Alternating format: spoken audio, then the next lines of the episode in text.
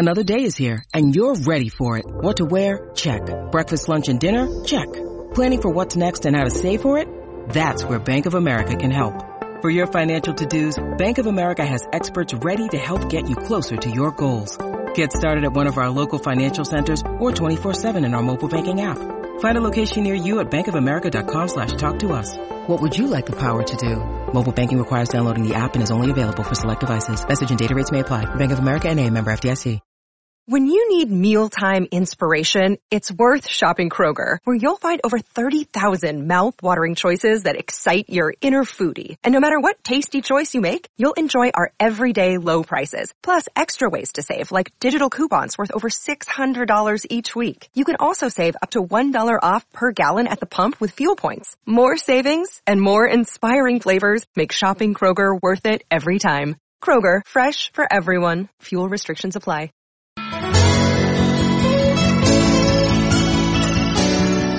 Hey everybody, this is Evan Lazar and you are listening to the Patriots Beat podcast powered by CLNS Media and our good friends at betonline.ag. I'm joined as always by Alex Barth and Alex today we have the unfortunate uh, circumstances of talking about Tom Brady playing in a Super Bowl for another team that is not the New England Patriots. I want to give you two takes on the NFC Championship game and then get your reaction to them. The, the first one is that Brady obviously played lights out in the first half, 222, 202 yards, two touchdowns, great on third down. That 21 to 10 lead was a big reason why the Bucs were able to hang on in this game then became the Green Bay Packers poop sandwich, right? The play right before the half. The second half was an absolute disaster from Green Bay.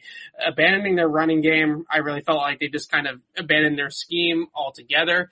And then they were also two for four in the red zone, obviously. Aaron Rodgers, I thought, had an opportunity to run for a touchdown, throws an incomplete pass. They kick a field goal instead of going for it down eight. Just a really terrible amount of mistakes by the Green Bay Packers in that second half. Brady great in the first half. Second half, I, I felt like Green Bay kind of gave that game to Tampa. what's your take on it? Yeah, I, I, I mean, I pretty much agree with that. I think my overarching take from this playoffs, the one thing that's been a constant across all the games, all the rounds, all the teams, is the situational coaching has been putrid. I mean, just, just horrible. You go back to, you know, Mike Vrabel's punt against the Ravens. You look at the the Browns last drive against the Chiefs. You look at uh, a couple of bad field goals, and I'm sure we'll get to the one the Bills kicked at the end of the half, and then obviously what Mike Mike uh, what what LaFleur did. And I think we're learning that these, you know, these genius coaches, these wonderkin coaches, that group that they're all like in their like late 30s, early 40s, they're viewed as like these brilliant play designers, whatever, right?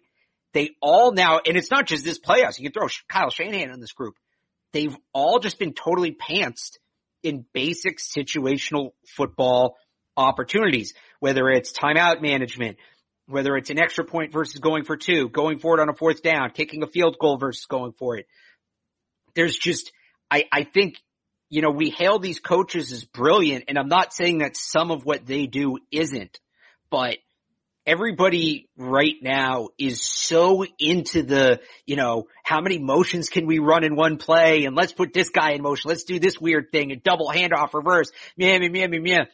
If you don't know when to kick a field goal versus go for it, none of that matters. And I think we're underrating situational coaching as a whole in the NFL right now. And that was very much on display this weekend. And it was very much on display with the Packers. I'm not saying LaFleur should be fired. I'm not saying Sean McDermott should be fired, but like how much of that loss is on Matt LaFleur's situational coaching ability? A considerable amount of it. Right. So I, I mean, that, part of that too is, is what happened with Andy Reid, right? I mean, Andy Reid right for, for years, years uh, up right. until he got Patrick Mahomes and just won every game by three touchdowns. You know, besides the Super Bowl last year, obviously, that was the point that kind of broke Andy Reid where he finally got that quarterback where his game management and his situational play calling didn't necessarily matter because they had such a good QB that they kind of made up for it.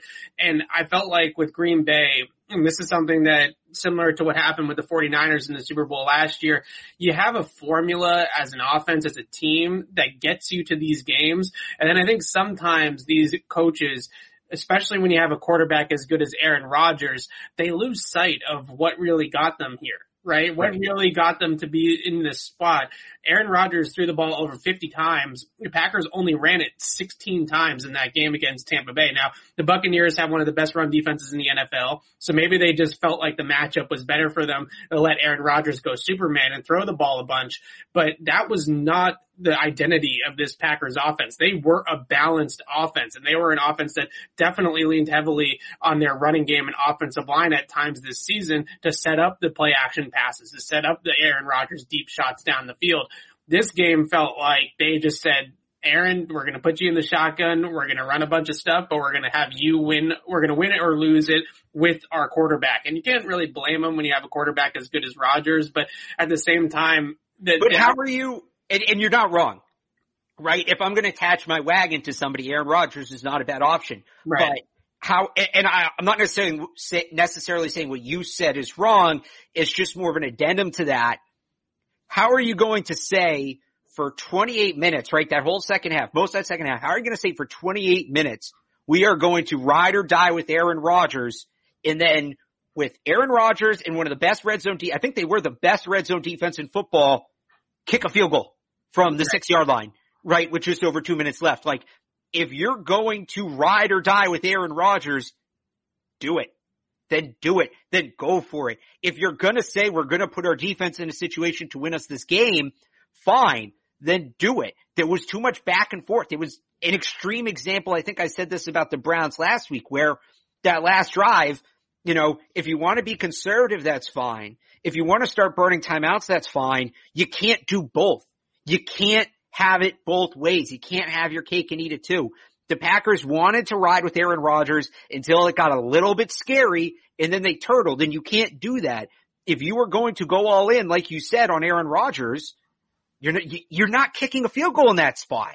Kicking a field goal in that spot is one of the more perplexing decisions I've seen from a coach in a big game in a long time. Like I would say even more than like the Niners kind of abandoning their running game in the fourth quarter against Kansas City last year in the Super Bowl. Cause at least you understood they're going up against Patrick Mahomes. They probably feel like they need to keep scoring to be able to stay in the game. Okay, fine. This situation though, you are basically saying that we are counting on our defense to stop Tom Brady in a two minute drill before he runs out the clock. All Brady needed was a couple of first downs and he's in the Super Bowl. That, to think that you're going to get the ball back from Tom Brady in that standpoint is one of the more perplexing coaching decisions, head scratching decisions I've seen in a long, long time. And I think that Rodgers, the only way that he kind of played into this too was if he had ran on that third down play, even if he doesn't score, if he gets down to the right. one or two yard line, then maybe that pushes LaFleur's hand a little bit more to go for it on fourth down. I think the issue with the reason why they didn't go for it on fourth down is because it was a fourth and what was it, fourth and six at that point. Maybe it was fourth and eight. They were, eight, yeah, yeah they were outside the five and that's a long way to get one, you know, for one play to work, right? So that I think is the biggest reason why they deterred from kicking the field goal. So if Rodgers takes off there, even if he doesn't make it, you at least go from a fourth and eight to a fourth and two type of situation, and then it's much easier to call your best two point play and get the ball in the end zone. Well, I'll, I'll say this too about Rodgers, and I think it's totally fair to fault him for not running the ball. It looked like he had it. I agree with you my bigger issue with it though is, I mean, you're, you're Aaron freaking Rodgers. You're the MVP. This is your hand-picked coach. You ran the last guy out. He was a long-term coach.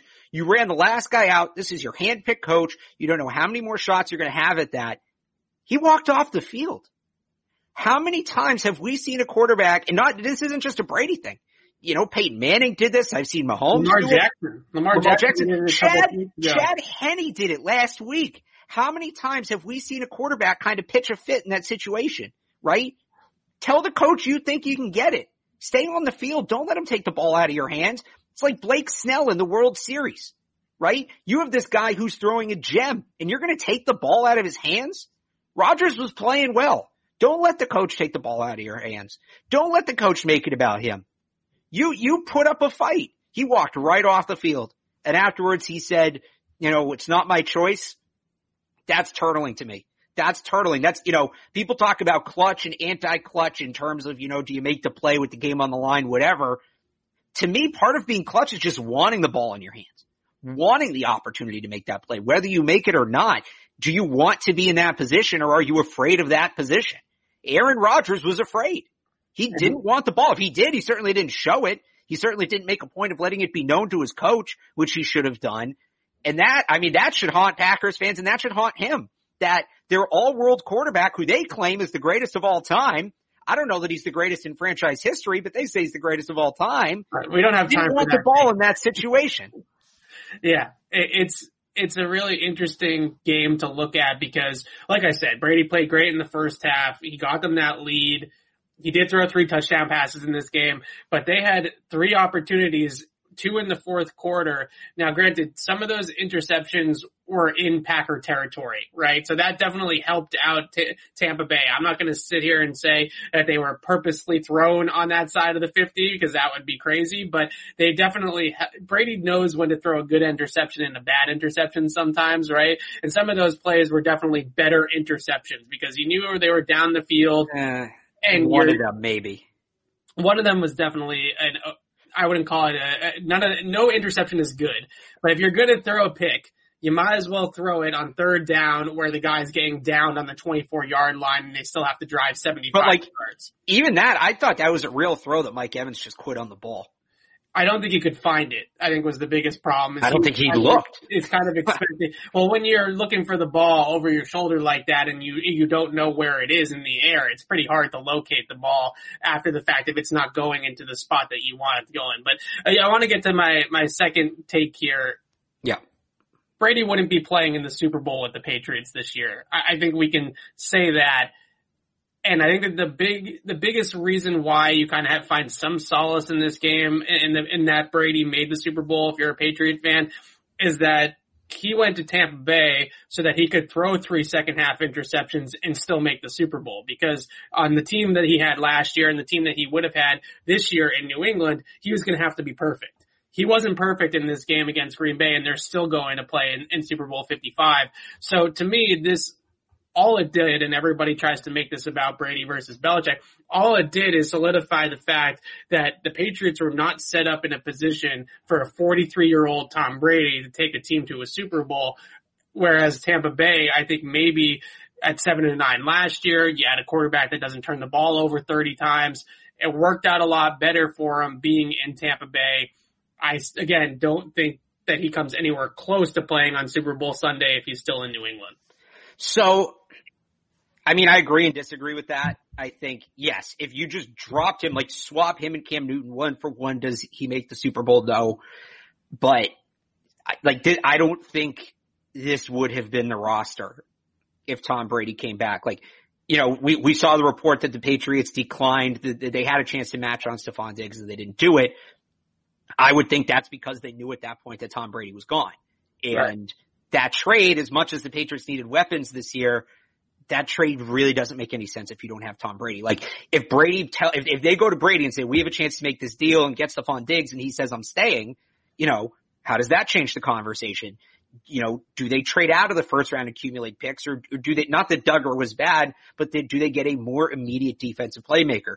Does Julian Edelman's trajectory look a little different? Does he maybe push a little harder? Cause they all talked about when he went down that it was not a season ending injury. Does he come back? Like, so Brady does not take the 2020 Patriots as they were constructed to the Super Bowl. I'll concede that point.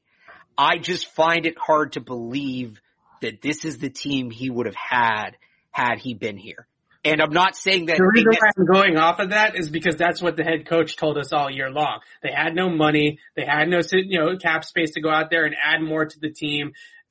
I, I think that there. Did you believe that though? Did you really believe that? I believe that they felt like they needed to reset their cap. Did I think that they were really tied up against it that they couldn't do anything at all to upgrade the 2020 roster? Not necessarily. But, but do I, they feel? Do you think they feel the need to reset it if Brady's still here?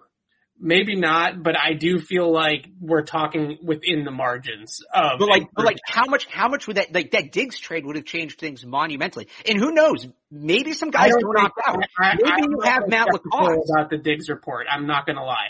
I'm a little skeptical about it. Fair because enough, but like maybe I don't guys- see in any scenario Bill Belichick being in on a trade where there's four or five picks going back for one player to a team, and that's why I think when the, the Vikings called him and said, "Hey, do you want to make this deal?" He said, "No, I don't want to make this deal. No thanks." And I don't even know if Brady was still here if he makes that deal for Stefon Diggs because that's just totally outside the realm of anything that Belichick has ever done to mortgage that much of the draft capital that they have for one player. It would be unheard of. He's never done that.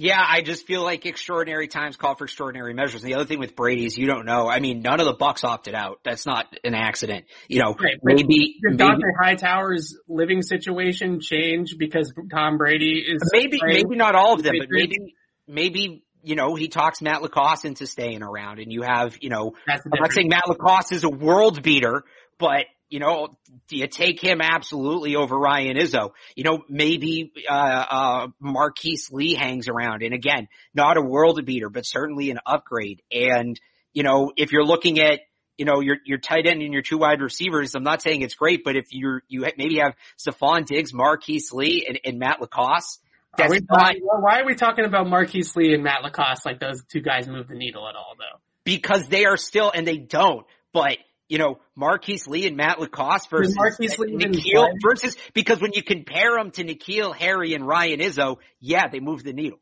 Does Marquise Lee even play? Like honestly, because you're not going to play him over Jakobi Meyers once Jakobi Meyers woke up a little bit. You're not going to play him over Damiere Byrd because he's a totally different player, right? I, I, I just don't even Does know. He play over N'Keal? He might. I guess that, I just don't even see Marquise Lee in that role being productive at all. I mean, obviously N'Keal Harry wasn't productive at all either. I think the the main reason why I brought up this point is because this was the decision that Brady made because he saw the writing on the wall in New England. Right. He saw the roster around him deteriorating. He saw some of the players on the roster aging out, guys like Gronk retiring, Julian Edelman, you know, banged up every single year. He saw all of these things happening. Maybe even, I would say going all the way back to 2018 is when it sort of slowly started to erode and they just start, got hot on offense in the playoffs and then the defense really turned a corner as well and everybody flipped the switch in the 2018 postseason, right? And they were able to go on that one last run and that's great, but I think that that was a little bit of fool's gold right? I think that Tom Brady saw that this team was lacking in a lot of areas and he's now in Tampa Bay with a Buccaneers defense that was fifth in DVOA during the regular season and is even better now, I would say, than what they were playing at in the regular season when they were, had, had some moments of inconsistency during the year. In the two, in the three playoff games, they have been far from inconsistent. They've been dominant on that side of the ball. He has Mike Evans. He has Chris Godwin, who doesn't even get the ball. You know, he, he they have so many weapons in Tampa Bay that Chris Godwin is like the third or fourth guy on the depth right. chart right now. Scotty Miller comes out of nowhere as a classic, you know, Patriot like feel of the six round pick coming out of nowhere to be a productive player. They have two tight ends that are better than any tight ends on the Patriots. I think that what Brady saw was something that a lot of us saw coming, and that was that the Patriots were heading for a rebuild and they were heading for a downward turn and he at 43 years old could not afford to be on a team that couldn't carry him a little bit in some ways and he made this move. He threw three interceptions in the game that he still should have won. He still played good enough to win in that game in the NFC title game, but there is no way that he plays a playoff game with the Patriots this year, throws three picks and they win. There's no way. You're right, but he probably does play a playoff game with the Patriots if he stays. I think. I, I agree that they would have made the playoffs. I'm not saying they would have gone seven and nine, but I think that they would have win, you know, they win 10, 11 games. They make the postseason. I'm not even sure they win the division because Buffalo played so well this year that they might actually still win the AFC East. I, I, I don't know about that. I know you're not a Buffalo believer, even though they were in the AFC title game. I, I get it, but I, I feel like they, I, I feel like we need to come to terms with the fact that Tom Brady made the decision this was Brady, as much as everybody wants to make this about Bill Belichick pushing Tom Brady out and, and showing Tom Brady the door, ultimately the guy that made the decision to leave was the guy that was a free agent, right? And right. he, he saw that he had one situation in New England where maybe he was being offered a little bit less money with zero cap flexibility, with uh, not a lot of talent around him currently already on the roster or he could go play in this for Tampa Bay with this ready-made team with a coach and Bruce Arians that was basically just saying, Tom, you're going to be the offensive coordinator and I'm going to get out of your way. And I, I feel like that was the best move for him personally and professionally. And he did it. And now we're seeing, we're, we're reaping the benefits of it if you're Tom Brady. And we can sit here and say, was it all Brady? Was it all Belichick? In reality, it was the entire team, right? It, it, it right. was the Patriots roster versus the Bucs roster. I, I, don't think that Tom Brady thinks that Bruce Arians is a better coach than Bill Belichick, but the Bucs have a better team than the Patriots do right now. Yeah, and I mean, it's hard not to say so. We kind of knew for a couple years that the Bucs are right on the precipice, right? I, I think, or at least I, I, it really was. I felt that way that, you know, Jameis was the problem there and they didn't quite, I mean, the defense went to another level this, this year, but offensively, I've always thought Cameron Brate was a good player. I, you know, Mike Evans is, we, we know how outstanding he is. They finally put an offense, somewhat of an offensive line together. I still think the center is a problem. Um, they, they put the defense together like that. That team was on the cusp. They were just, they're one of those teams that's the Tampa Bay Buccaneers. So it was always kind of hard to believe that they right. were actually competent.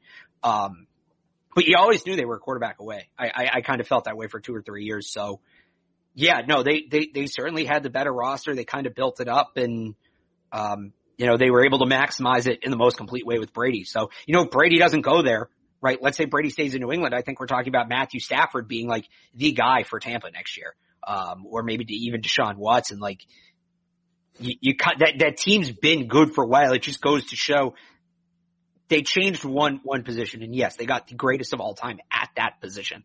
But, you know, uh, at another position, if you upgrade from a Jameis level to a Brady level, you might not note, you'll notice it, but it's not going to be what, uh, uh, an eight win difference and a Super Bowl trip, right? It just goes to show that you can talk about fo- football is a team game. I'm not saying it's not and every position matters, but some position matters more than, more than others.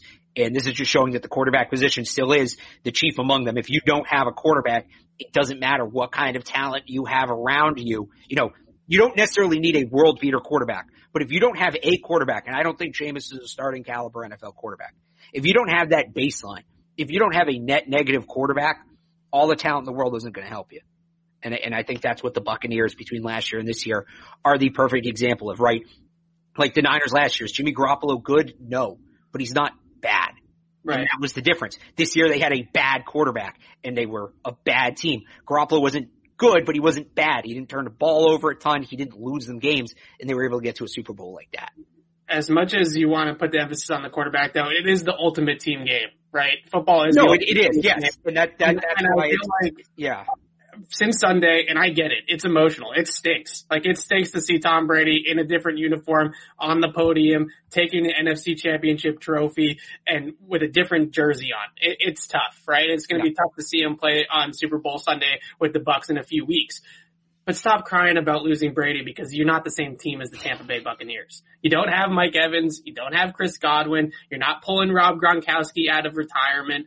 You're not the same team and you're not getting there in the same way that Tampa just got there. So to me, we're, we're crying over something that is is is something that's not even really going to come to fruition if he's in New England. We're going to talk about the Super Bowl matchup right now on BetOnline.ag. I believe the Chiefs are three and a half point favorites. Maybe you like the uh, the Patriots, the Buccaneers, and Tom Brady. Maybe you want to put your money on there. There's only one place that has you covered and one place we trust, betonline.ag. Sign up today for a free account at betonline.ag and use the promo code CLNS50 for your 50% welcome bonus. Don't sit on the sidelines anymore. Get in on the action. Don't forget to use that promo code CLNS50 to receive a 50% welcome bonus with your first deposit.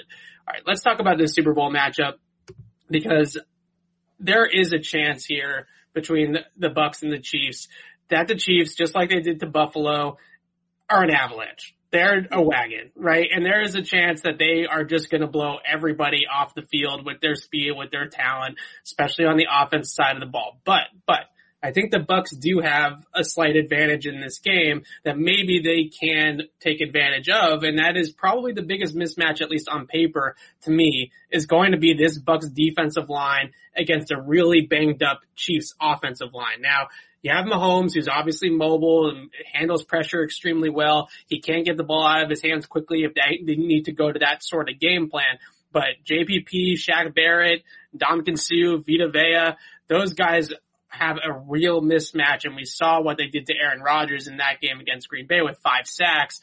That's the one thing that I would hang my hat on other than having Tom Brady, of course, on the other side if I'm Tampa Bay, is they can dominate the trenches in this matchup and maybe, maybe that is a way, it's kind of like the Death Star, right? There, there's one weakness to Kansas City, potentially their offense, and it's the offensive line. Now, 99% of the time, they're just going to destroy you anyways. But maybe that 1% of the time, they can get after Mahomes and rattle him a little bit.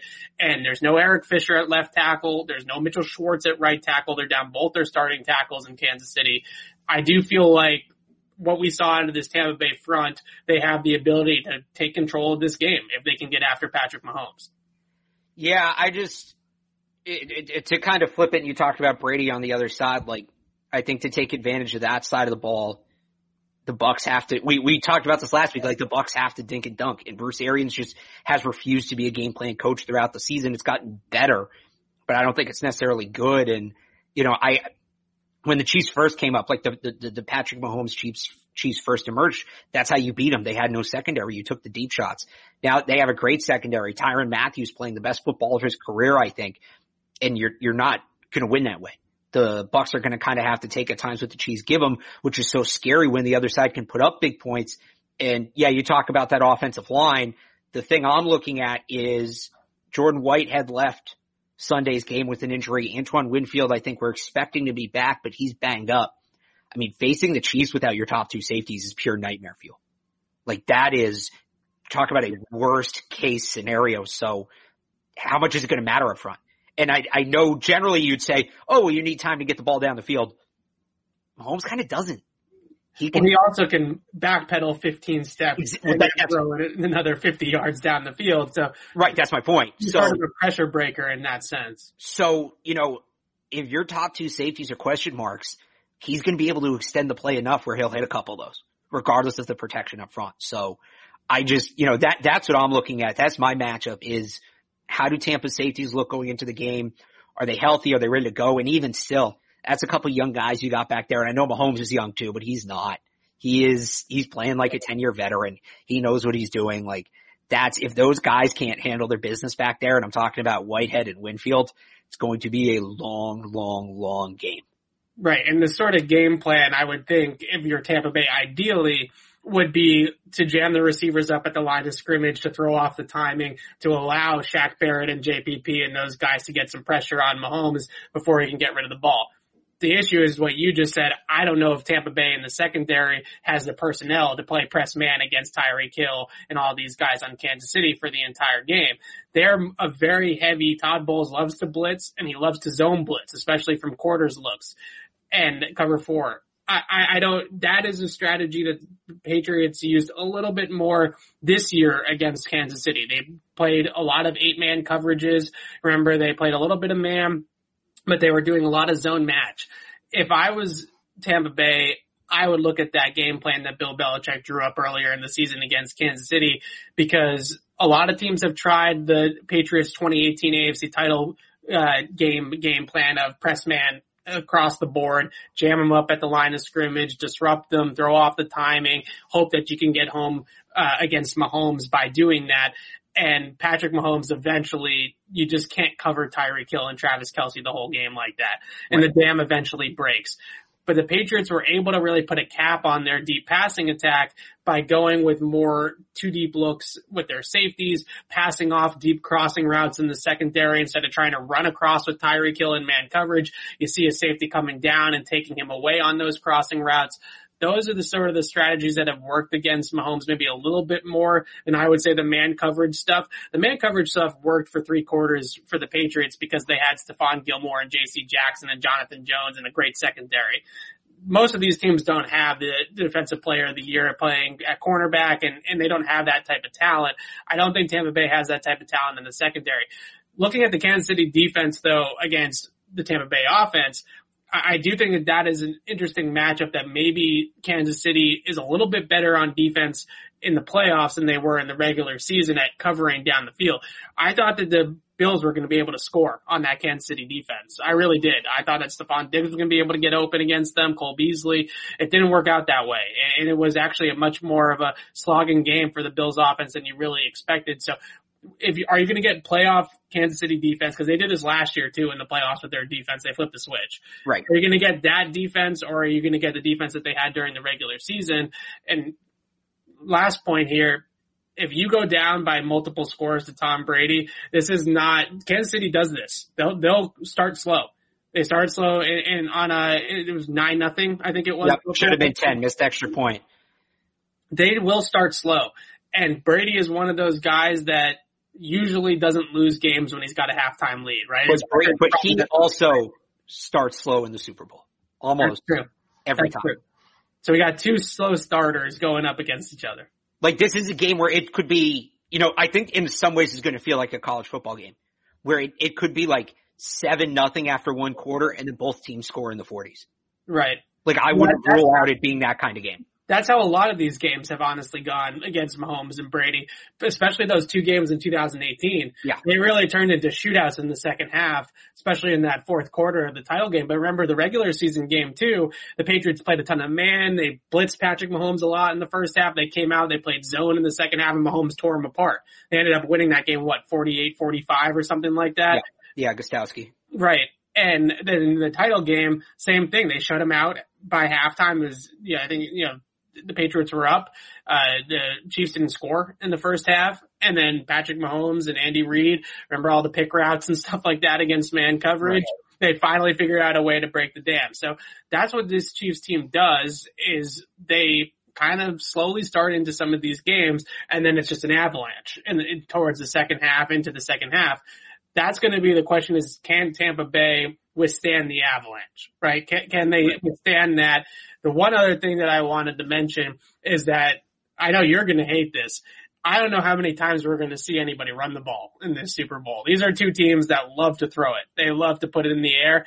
You're looking at a game where you could have both quarterbacks dropping back to pass 50 times, which is just, I don't know who that plays into. I don't know whose hands that plays into directly, but this is going to be a, a passing centric game. These are two of the most passing sure. teams in the league.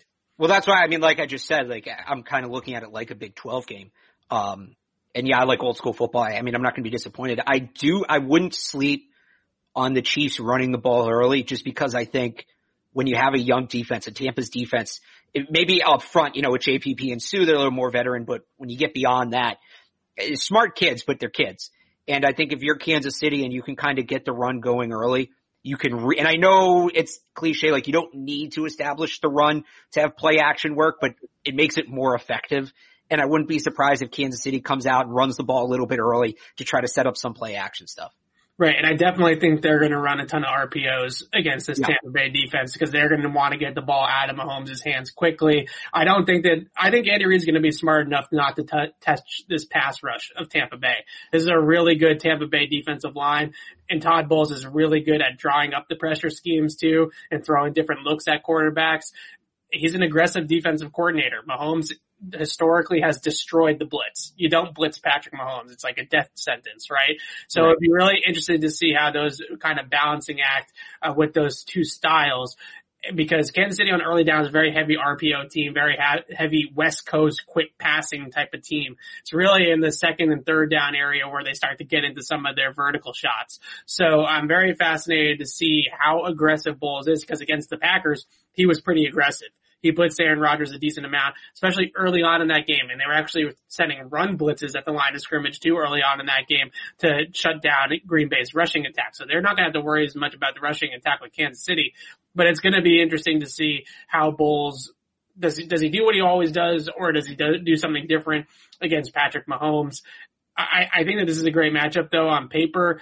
I, I think that Kansas City early prediction, I don't know if anybody can stop Kansas City right now because you feel like you're beating them. right? Like you feel right. like you're in the game. You feel like you're winning. I mean, Buffalo must have been going crazy back in Buffalo when it's nine nothing, right? You think that you right. got this, and all of a sudden Patrick Mahomes just like flips a switch. Like it, it, it's honestly he flips a switch. Tyreek Hill gets loose a couple of times for big plays, and it's over. So, and and and that's a good point. And I think you know we talked about for years, you know, the next Patriots and who's going to be the next Patriots. And, you know, it was the Colts and then it was the Broncos and then it was the Ravens and then, uh, you know, the Ravens got in there a second time at one point and, and, and whatever. And the Chiefs are, I think, the closest thing in that they're a boogeyman. And right, remember the clip on the sideline, it's Mohamed Sanu and, and I think Justin Hardy in Super Bowl 41. They're like, we're going to win this. We're going to win this. He's like, yeah. not with that quarterback. So what it comes down to to me though, and I think this, this is something, this is, this was one of my big takeaways from the AFC championship. Part of the reason I love football so much, one, it's a team game, like we discussed about a true team game. The other is I think football more often than any other sport, the best team doesn't always win. Basketball, almost always the best team wins.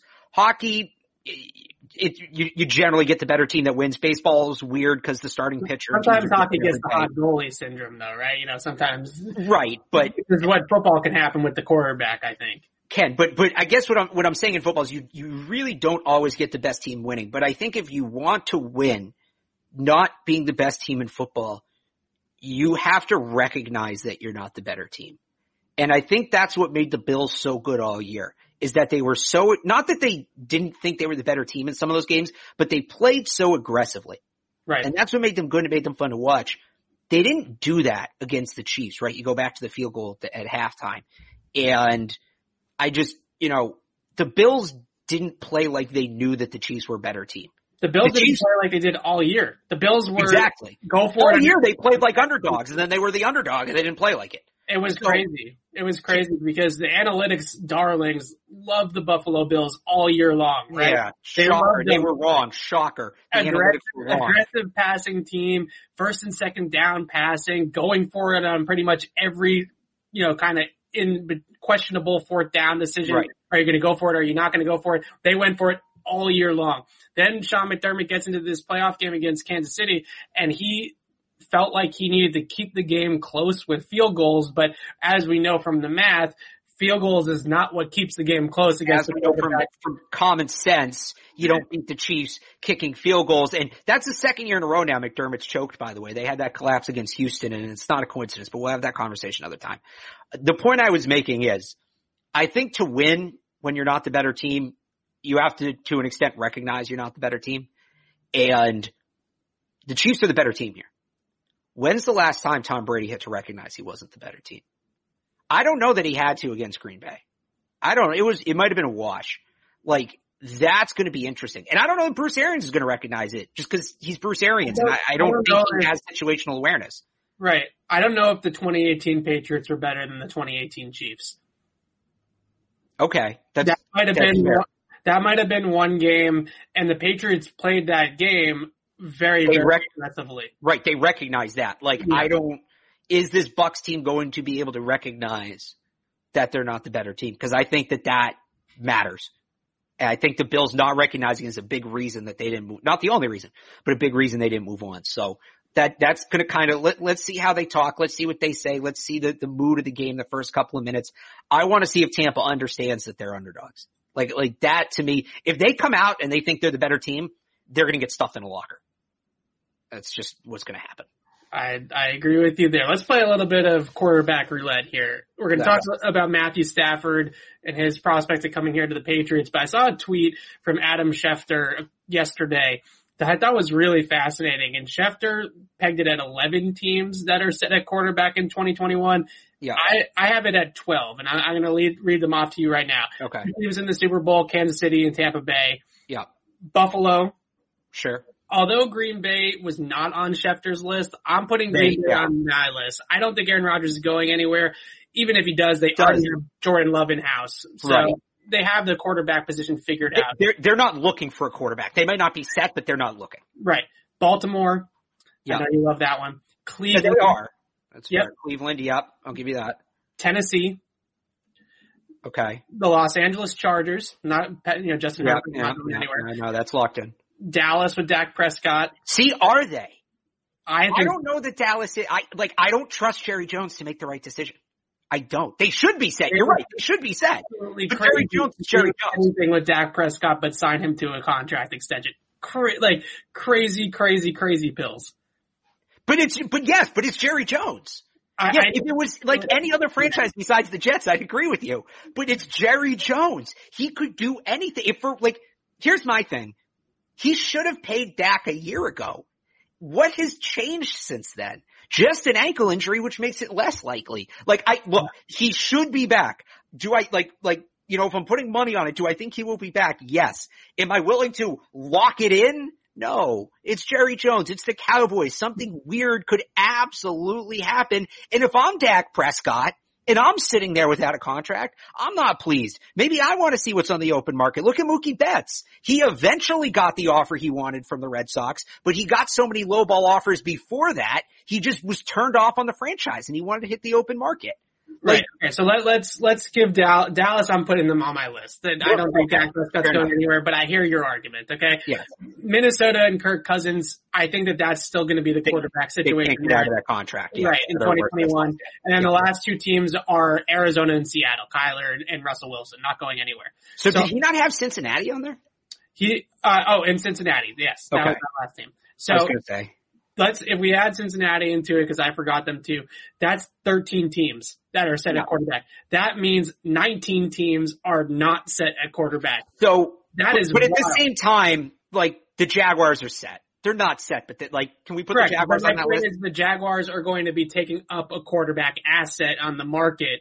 Yes. We know who it's Oh, going I to be. okay, I get, I get, I get the point now. Okay. Right. So this is going to be, and this is what Schefter said in the tweet, potentially an unprecedented offseason for quarterback movement. I mean, you could see Which from- last year was supposed to be, ironically. this one's supposed, I think this one's going to be even bigger Oh, because, no, it is. It is. Last year was a once in a lifetime quarterback movement offseason. And now we're getting another one a year later. right. And now we're bringing me to Stafford where you mentioned Jacksonville off the top. That's a team that's going to take Trevor Lawrence right off the top of the draft as number one overall pick. There are other teams picking in the top 10. Carolina, Detroit. We don't know what Atlanta, the Jets, and the Dolphins are going to do. One of those teams is going to scoop up a quarterback probably. Well, one of those teams uh, of the four you just mentioned, I think, or five you just mentioned between Carolina, New York, Miami. I think one of those teams gets Watson if he's moved. Okay. And then that takes another quarterback off the, you know, off this roulette wheel. So when I look at the roulette wheel and it's spinning and I see all these teams ahead of the Patriots that are probably going to draft a quarterback or trade their pick for a quarterback that's higher than the Patriots pick, Stafford might be playing the best you can get out of this entire bunch. I'm not saying it's necessarily something that you should be looking at, you know, bypassing the draft completely and maybe you do pick up a Mac Jones or a Kyle Trask on day two or something like that and pair him with the Matthew Stafford to kind of have a, a guy waiting in the wings. if you're I not- don't, but here's the thing with that math, and I've seen people say this. If the Patriots, if, if like the, if the wheels of fate spin where the Patriots land Matthew Stafford, how many quarterbacks have to go in the first round for that to happen? Because I don't think there's a situation where the Patriots and Matthew Stafford are left as the only dance partners and Mac Jones is on the board in the second round. If that happens, six teams took a quarterback, which means pending Jamie Newman becoming an entirely new person overnight, Stafford, uh, uh, uh, Jones and Trask went in the first round.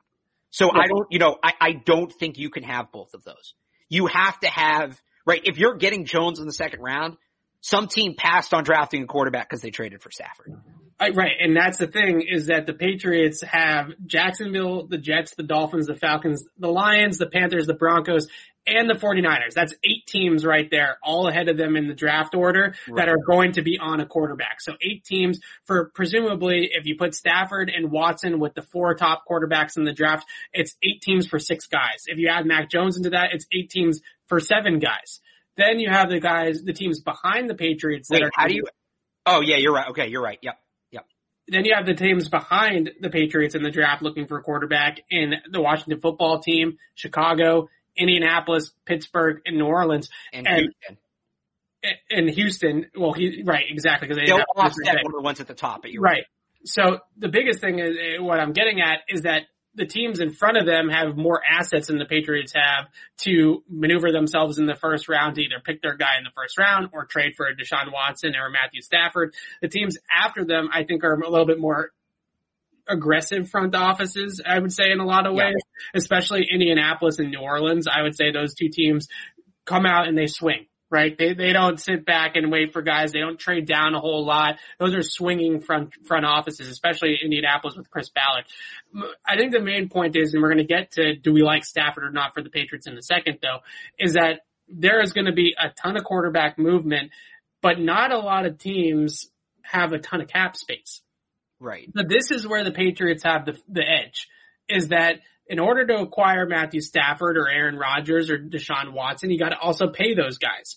And there are only going to be five or six teams that are going to have the cap to absorb those contracts. And that is maybe where the Patriots get lucky here is that the teams bidding for Matthew Stafford, it's probably only going to be a couple because he right. has that contract and you're not going to be able to fit him under the cap if you're a team that with that 175 projection a lot of teams are going to be over the cap and have to cut salary. So the Patriots are in the beneficiaries of an offseason with a lot of talent in the free agent market and in the in the veteran market in general and not a lot of teams with cap space. So maybe that is something that could save the Patriots here.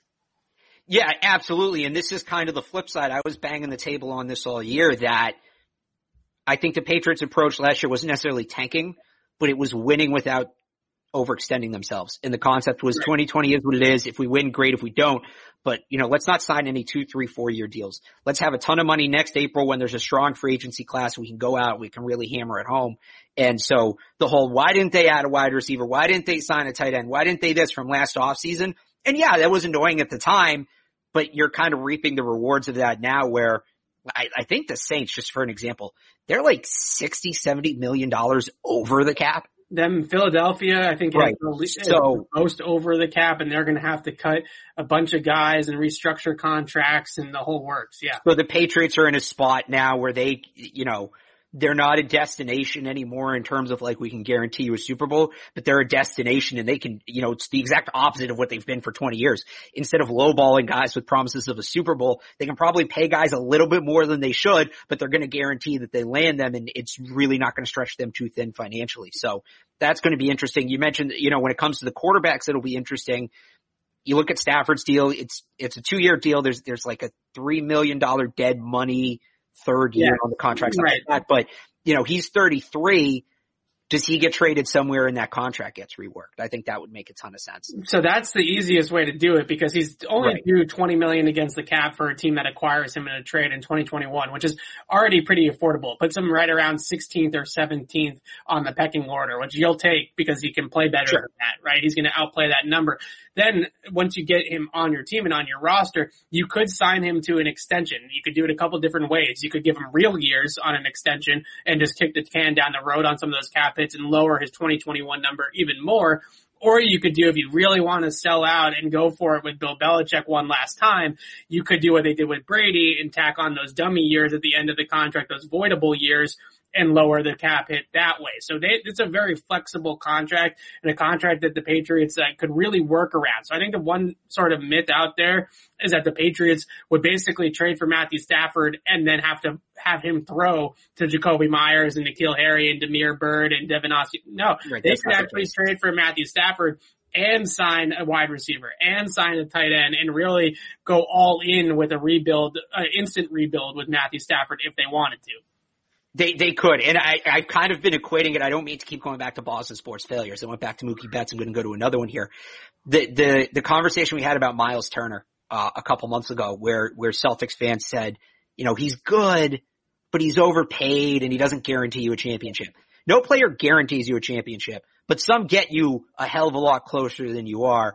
And no, he's not overpaid. The whole concept of contracts is warped just because of inflation and people don't understand that automatically, like if a deal was a bad deal and it was signed five years ago, three years into that deal, it becomes a good contract because right. of inflation. So does Matthew Stafford guarantee you a championship? No. There's only one player that comes remotely close to guaranteeing you a championship in or, or, not in all of professional sports. There's probably three or four in all of professional sports. There's only one in football that guarantees you a championship and you let him go.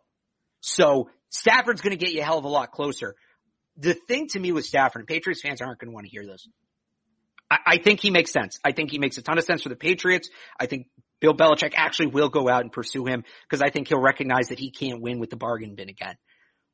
The, the problem is, does Stafford want to come to New England? And there's a huge unknown here. Let me start with this. There's a huge unknown. How much say will Matthew Stafford have in his destination? There's a report out of Detroit that he won't at all. Maybe, I'm not saying that that reporter's wrong. I just think it's one of those things where you played for that franchise 10 years. They got you nothing. They kind of have to give you a little bit of a say.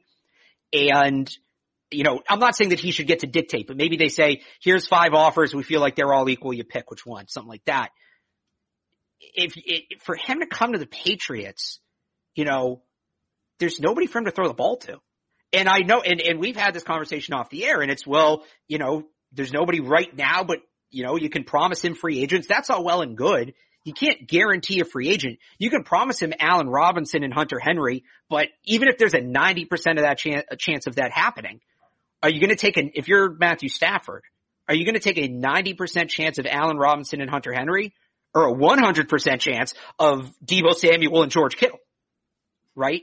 The Niners are definitely the team that makes the most sense for him. Right. So if you're, and, and the Patriots I think can outbid the Niners. I, I think they can, but if you're Matthew Stafford and, and the, the, the Lions come to you and they say, we've got offer, we got an offer we like from San Francisco. We've got an offer we, we like from New England. You've given this franchise 10 years of service. Which one would you rather play for? There's no planet that he says New England unless he grew up a closet Patriots fan. The only planet that he says New England. Let me let me give you the pitch because okay. I'm all in on Matthew Stafford. I wrote about it earlier in the week. No, I am too. I, I want like don't don't hang on. Don't let me like get it. Get no, no, I know you're not. I know. I think but, unless again the Cowboys get stupid with Dak, I think Matthew Stafford's the best option. He's by far I the just, best option. Right. Unless you're really considering Dak or Aaron Rodgers an option, or you're considering Trey Lance an option, right? You know what I mean? I'm like not any of that or Watson. I'm not. Right. Right. If you're considering any of those pipe dreams an option, I still am considering Dak a little bit, but we already had that conversation. Yeah. Maybe. Man, no, it's not happening. The reason why I'm all in on Matthew Stafford yeah. is when you look at his career, he's actually been a pretty average quarterback statistically, to be honest with you. And I'm not talking about the box score stats. I'm talking about the advanced metrics. But the biggest thing with him is when you turn on the tape, you just see an ultra talented guy, right? Right. He was 15th in QBR this last year, right? Smack dab in the middle, right? Pretty right. average yeah. NFL starter. When you turn on the tape though, you see an elite playmaker, a guy that's got all the arm talent in the world and always has. That's what really made him the first overall pick in 2009. He can throw the ball down the field. He's one of the most accurate deep ball throws in the league. He was second in the league in passer rating on deep passes in 2020. And he can drive the ball down the field. Those are two different things. Deep ball, drive ball, right? Two different things and he does them both well. He's extremely good at moving around in the pocket. That, that's one thing that I think is a little bit sometimes people understand that in his equation with Stafford, but they don't give enough credit to his athleticism and his ability to elude pressure in the pocket, then throw off platform and make decisions with the football once he's under pressure. Third thing is certainly a much better feel for reading the field than maybe I even expected going into the tape study. I came out with it thinking, wow, you know, this guy is not a first read quarterback. This is certainly somebody that sees the whole field understands how to manipulate coverage, understands how to read drops, it really understands the little nuances of how to read a, defense and get the ball out to the right option. And then you also have the little bit of flavor that he plays with too. He, he plays with some swag. Oh, yeah. You know, this is Patrick Mahomes, no look passes, drop down the arm angles, you know, different things that he does off his back foot. This is a player that has every single throw in his bag and would be a much, much different experience certainly than Cam Newton, even though actually by some of the advanced metrics, he's actually in the same neighborhood as Cam. That, that's why the advanced metrics are stupid. I'll throw in too, you know, he's a gamer. And one weird critique I keep seeing of Stafford from Patriots fans is that he's injury prone. And they're like, oh, he'll just be hurt. He's, he does have the back issue. He's played six, he's started 16 games in seven of the last eight years. Yeah. No, we all know the clip was out the shoulder there's a difference between, you know, Ray Lewis, there's a difference between being hurt and being injured. He gets hurt a lot, but he plays and he doesn't let it affect him. He doesn't really get injured. He doesn't get injured. Not, not really. He doesn't get injured. 16 games, seven out of eight years. Like we've been spoiled with Tom Brady. That's absurd. Nobody yeah. does that. So, you know, he's, you're, you're right. He's incredibly talented and you're going to get his best for 16 games.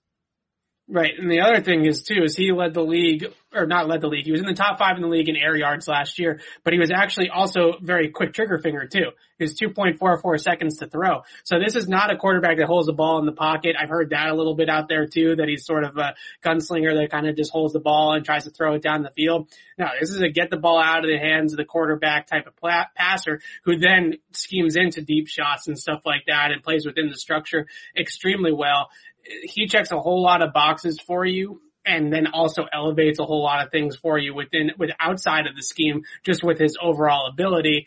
I said that I would give up number 15. I would actually probably give up number 15 and more. And I think the biggest thing that we do with number 15 is overrate that asset of a draft pick. If you look at sort of the history of picks in that range of the draft, there's some great ones, right? I think Troy Polamalu went 15th overall way back when, Hall of Fame player. Gerard, I mean, it's a little bit higher, but Gerard Mayo went 12th, right? Right. There's so the the big the big sort of polar opposites for you is Troy Polamalu went 15th back in the day and went to the Hall of. Fame. Corey Coleman also went 15th. Corey Coleman, former Patriot Corey right. Coleman, former Patriots quarter. So that's that's sort of you can have a Troy Polamalu at 15, or you could have a Corey Coleman at 15. Can you do that at any pick in the draft? You can do it at a oh. lot of picks. You can do it at a lot of picks, but the point is, is Peyton Manning, like Peyton Manning went one, Jamarcus Russell went one. Like 15, 15 is not a a sure thing by any means. So and I guess here, here's how I make that, and I and I do this with with every pick. With with I mean, here's how you look at it. Is the player? It's a four year. I mean, it's a five year contract, but it's a four year contract, right? Who are you more likely to get something out of over the next four years? Matthew Stafford or whoever you take at 15. Right. right? It's the same with, I, I was talking to Bills fan about this and, uh, you know, they picked 30th, you know, and, and there's some talk that they, they need a pass rush. They could flip that pick for JJ Watt. What's the better use of that pick at that point? Is it, you know, taking a shot at some guy who might not pan out or you get, yeah, it's a little bit shorter window of a, of a, of a projection, but you're going to get a guy who's proven he can do it in this league. Yeah. You know, is Mac, jo- Mac Jones' ceiling is Matthew Stafford to me that is the best. I mean, he doesn't have anywhere near the arm strength that Matthew Stafford does. In, in terms of like that level, like guy who's going to go out and be a legit, like he can be your franchise quarterback for 10 to 12 sure. years. Is he going to be in the MVP conversation? Maybe once, maybe. Like, I don't mean in terms of the player type, but in terms of the career arc. Um, Mac Jones ceiling is Matthew Stafford. It's, it's the old thing. You can have the boat or you can have the mystery box. And if you want a boat, you don't take the mystery box hoping it's a boat. The perfect analogy. Right. That's what it is. So, right. you know, if you're looking for a franchise quarterback, yeah, you're not going to get the 10 years out of Matthew Stafford, but you'll get four or five, and that's not nothing. There are teams who would kill to have four to five years of franchise quarterback play across the NFL. Look at a team like the Bears, been looking for a quarterback for 20, 25 years. They would kill to have four to five years of a guy like that. And one more thing, it really helps the Patriots that the Bears are in the same division as the Lions. Cause that yeah. would be a no-brainer if not for that. But to go back to my point before about I get I get why the Patriots want Stafford. That's not where I need convincing. Why does Matthew Stafford oh, okay? Oh yeah, I never gave my pitch. Right. So you just raved like, are they just going to rave about him and that's the pitch? No, oh, that's part of the pitch, right? You got to you got to put the PowerPoint up there, and you got to like this is why we love you. But yeah, like, why we, look like, at this throw, Matthew. This is a great throw you made here. Great throw. Look at this one. Why is if, comes, if Stafford has say, which I believe he will. I know right now the belief is he won't, but I think he gets a little bit why does Matthew Stafford okay a trade to the Patriots? So here's why Matthew Stafford okays a trade. And I also want to mention before I get into that real quickly, Bill Belichick's 68 years old. Right. So as much as I want to sit here and say, and, they need to win right now, and yes, I, but like I, I, I get, I get it. They want Matthew Stafford. He makes sense. Why okay. is he? Okay, here we go. Here we go. The Northeast. Listen, Matthew, you played in Detroit. Jim Caldwell's a good coach, but they fired him. Jim Schwartz not a, a, head coach. Matt Patricia, not a head coach. I'm Bill Belichick.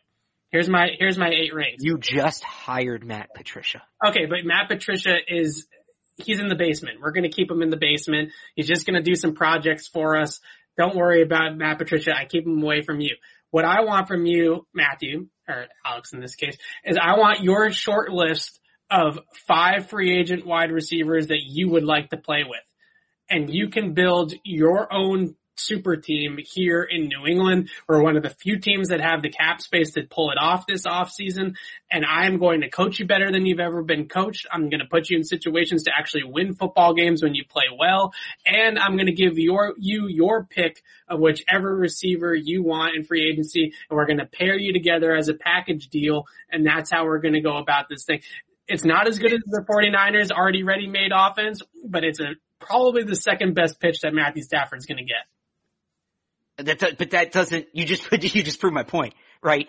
But are the 49ers interested? We don't know. We don't know how much the 49ers are willing to give up. That's fair. Look, maybe the 49ers stick with Jimmy Garoppolo and that'd be huge. But again, let's say, you know, okay, let's say that, um, uh, another team that's in. They're talking about the Broncos. Let's say, okay. because, you know what? I watch, I'm from the SEC. You know, I, I'm from the SEC and I watched a lot of Alabama and that kid, Jerry Jeudy, man, I'd love to throw him the ball. I'd love to throw him the ball more than Allen Robinson you can't get Jerry Jeudy. Maybe he says George Kittle's my guy. I've, I, you know, I, I like throwing TJ Hockenson. Uh, I like throwing Eric Ebron back in the day. TJ, uh, uh, Kittle's my guy. You can't get George Kittle. That's like I can't get George Kittle for you, Matthew, but I can get you Hunter Henry.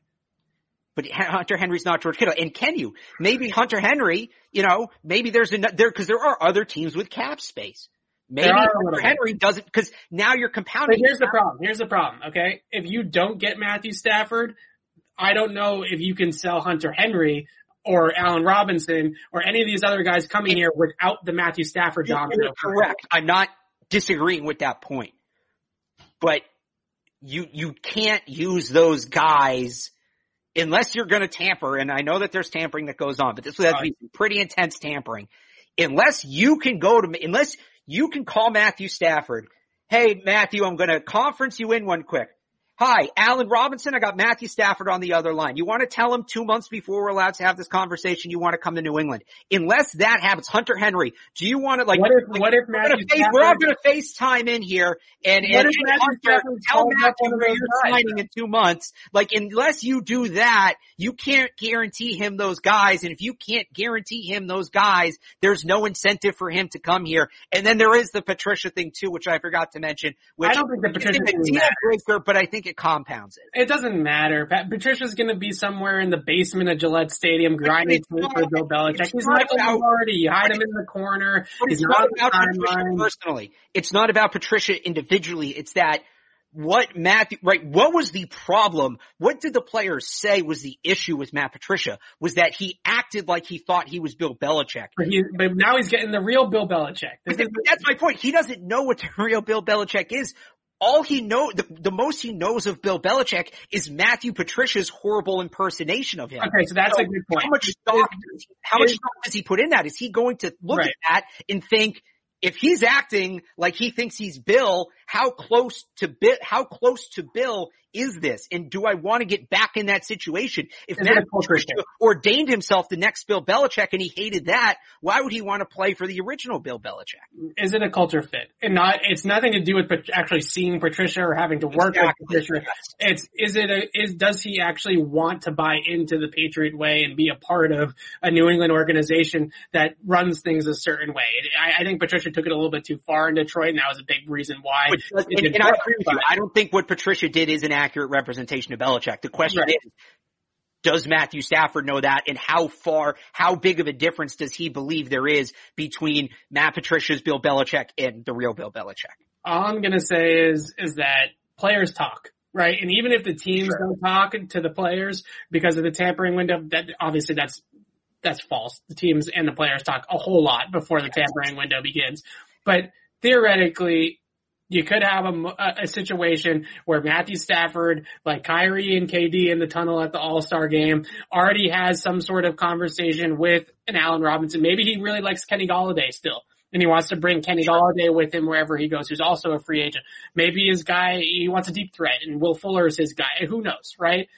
That's what you gotta hope for is that Matthew Stafford actually comes to the table and says, you have the cap space, you have the situation that I want, and I'm already in cahoots with so and so to bring him with me wherever I go, and you can afford both of us. And I really want to play with Allen Robinson, or I really want to play with Chris Godwin, right?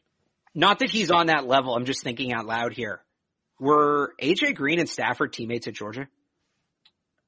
That's a good question. I don't think so. That's, I'm, I'm going to look real quick because that could be, I'm assuming that they must, because if they weren't teammates, they were close. AJ Green was same drafted. Uh, I, I think that was what the 2010 draft. I want to say was AJ Green. Green went in 11. Okay. Matthew Stafford was, Was 09. Was 09. nine.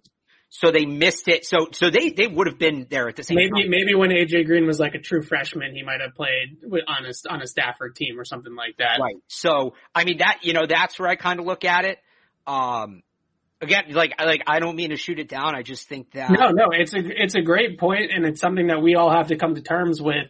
That the Patriots are not this great destination currently, but what they do have, like I said, the benefit of is that cap space and that ability to offer whoever they're going to offer uh, in terms of quarterbacks his pick of the litter of the free agent market and a situation where he can make his team. You know, I think that Stafford would be foolish to not want to play with George Kittle and Deebo Samuel with Kyle Shanahan, but maybe he does feel like I have this buddy over here that I want to bring in, you know, or I, I you know, this AJ Green and I go all the way back to Georgia. I'd love to play with him. Niners can't afford it. I'm not saying that's necessarily going to be the trump card, but that's the pitch right? That's the pitch is that we can create the team for you, however you want it. We're going to shape it perfectly to your skill set. We're going to get you a deep threat because you like to throw the deep ball. We're going to get you a, a, a, guy at the intermediate level, a possession guy that can really get open and, and be able to be your, your go-to target in big time situations and they can build it up.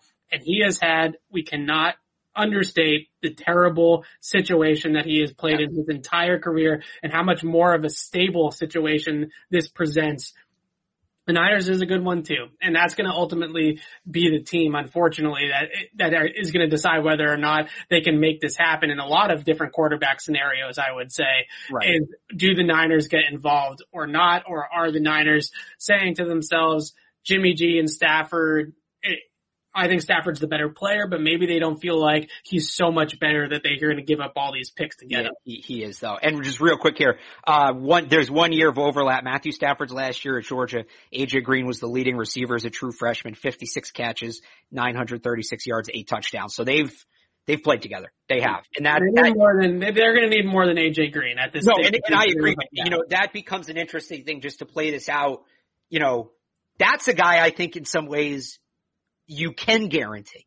yeah. Like, I don't know that you can guarantee Allen Robinson or Hunter Henry. AJ Green is maybe a little easier because he won't have the massive market. And then you also all of a sudden, like AJ Green's a guy we've heard that receivers around the league look up to him, right? He's, he's kind of a veteran at this point. He's not quite in that Larry Fitzgerald territory, but he's kind of become that guy that a lot of these guys now emerging in the league grew up watching AJ Green. And I think there is something to be said for that where you go to, you know, I don't know who Allen Robinson grew up watching. You know, I don't know who Juju Smith-Schuster grew up watching, but Did you see Smith Schuster grew up watching himself on TikTok? That's fair. But I'm just saying they're in that age where you can go and be like, you want to play with AJ Green? Like Right. that, like, like that then becomes a selling point. So, and, and I think you can stat, you know, Stafford and AJ Green is kind of a little easier if you put those two together, then you add another wide receiver. So that becomes interesting. I just, I don't know. I'm trying not to, if, if the Niners like trade up in the draft, then, which really wouldn't happen ahead of time. That's super rare. But if the Niners jump up in the draft, then all of uh, I'm going to completely change my opinion on this. But as long as the Niners are players in this, I'm just going to have a hard time getting my hopes about Stafford. I want it.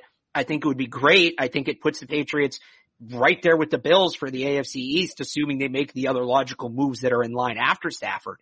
But I just, again, I go back to if the Lions come to him and say, we got offers from San Francisco, we got an offer from New England. Where do you want to go? I just don't see the world that he goes to New England. Then again, Dan Campbell's a raging lunatic and the Lions are a mess. So maybe they don't give him a say. Like that's the best case scenario for the Patriots here is the Lions just kind of call him one day and say, we sent you to New England and he gets Right. no say in it. And then if he's upset, you get an angry Matthew Stafford and we saw what happened with an angry Aaron Rodgers. We saw what happened with an angry Tom Brady. Like you want an angry quarterback. You want a quarterback who's been slighted. That's one of the best things you could have in football. So Patriots fans should be rooting for Dan Campbell to be a tyrant because that's the best thing that can happen for them right now. Matthew Stafford gets no say. He gets shipped to the highest bidder because if that's the case, I think it's going to be the Patriots. And just before we sign off, and we're going to get this down where we're not going for two hours every single podcast. we have to. I, I, promise. I mean, we could. I mean, I, I, guess there's we have no time constraints. Well, we're gonna. Are we gonna do Q and A this week? We're gonna do Q and A later in the week, so we'll hit that later in the week. But one last point on this Matthew Stafford thing, just on quarterbacks in general. Can New England fans, I'm, I'm asking you this nicely. Let's stop being so spoiled. All right. And let's stop sitting here and saying we're not going to give up a first round pick for a quarterback or we're not going to make this trade for a quarterback. Everything should be on the table to get the next quarterback in here. At number 15, everything, even Stephon Gilmore is on the table for them to trade a, for a quarterback if a team, you know, likes that trade. I'm not saying they will, but just hypothetically speaking, right? right? Everybody on the roster. Nobody's untouchable. Every draft pick should be on the table for the Patriots to go after the next quarterback. My fear is, is that the Niners are going to end up with Stafford and the trickle down effect is going to end up with Jimmy G here in right. New England. And, do, do you want to, do you want a really hot take here? Oh God! All right, sign us off with so, so every everybody's on the table, right? You're saying everybody's on the table. Yes, everything is on the table. Nick Caserio's now in Houston. Do you trade Bill Belichick for Deshaun Watson? Oh my God! Stop it. Everybody's like, you said it. it. Everybody's on the table. You said it. Stop it. Stop. I wouldn't, for the record, I would not. I just, Stop I thought it. that would be funny. So this is, in you, didn't answer, you didn't say yes or no though. In this scenario, you think Bill Belichick is going to go and be Nick Caserio's understudy and Nick Caserio is going to be Bill's boss? I, I, you didn't I, think that you can, you can frame it however you want. You said, you said that nobody's untouchable. There's been nobody on the roster rumors, but rumors for years about Bill Belichick being traded. Maybe it's not up to Bill. Maybe Kraft just doesn't want him around there anymore and says, we're, eh, go enjoy Jackie. I'm sorry, folks. They, we, we, we've gone off the rails. No, uh, I, I, I, I, would, I, I, I, I was trying to end on a funny note and then you just wouldn't give me a funny no, note. you know me. I have no, I have no no time for comedy on this on this show. We're, we're all serious business. We're going to be back on Thursday, like Alex said, with a live Patriots Q and A. We're going to answer your questions. We're going to talk a lot more about the Senior Bowl. I am sure as well, which is going on currently. Practice is going on down in Mobile, Alabama. I do believe that Bill Belichick and the Patriots are in attendance for the Senior Bowl you know they're going to be watching, Alex. I mean, you know that this is a big event for the Patriots. All three of their top draft picks, Kyle Dugger, Josh Uche, Anfernee Jennings a year ago, were Senior Bowl guys.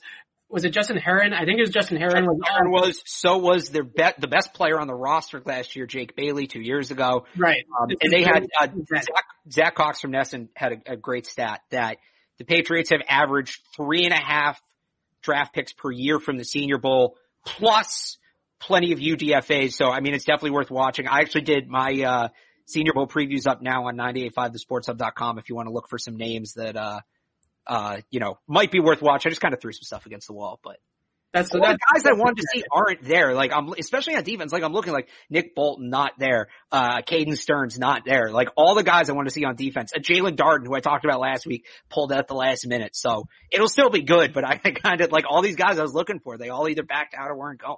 Right. It's it's a good roster though, especially on. I know you don't care about the offensive linemen, but well, I, no, I, I think offensively, outside of the quarterback position, where Jones is the only one of the top group, uh, offensively it's a pretty good group. I think defensively yeah. there's there's not a ton there compared to what what you'd expect. So that's why the Patriots are going to draft three defensive players from Naturally. the Senior Bowl this year. We're going to have you all covered from the Senior Bowl to our live Q and A on Thursday. We're going to keep the podcast rolling next week, where I think we're going to pretty much hit hard on the Senior Bowl and recapping the actual game since all be able to watch the actual game. But until then, signing off for Alex Barth, I'm Evan Lazar. Thanks for listening.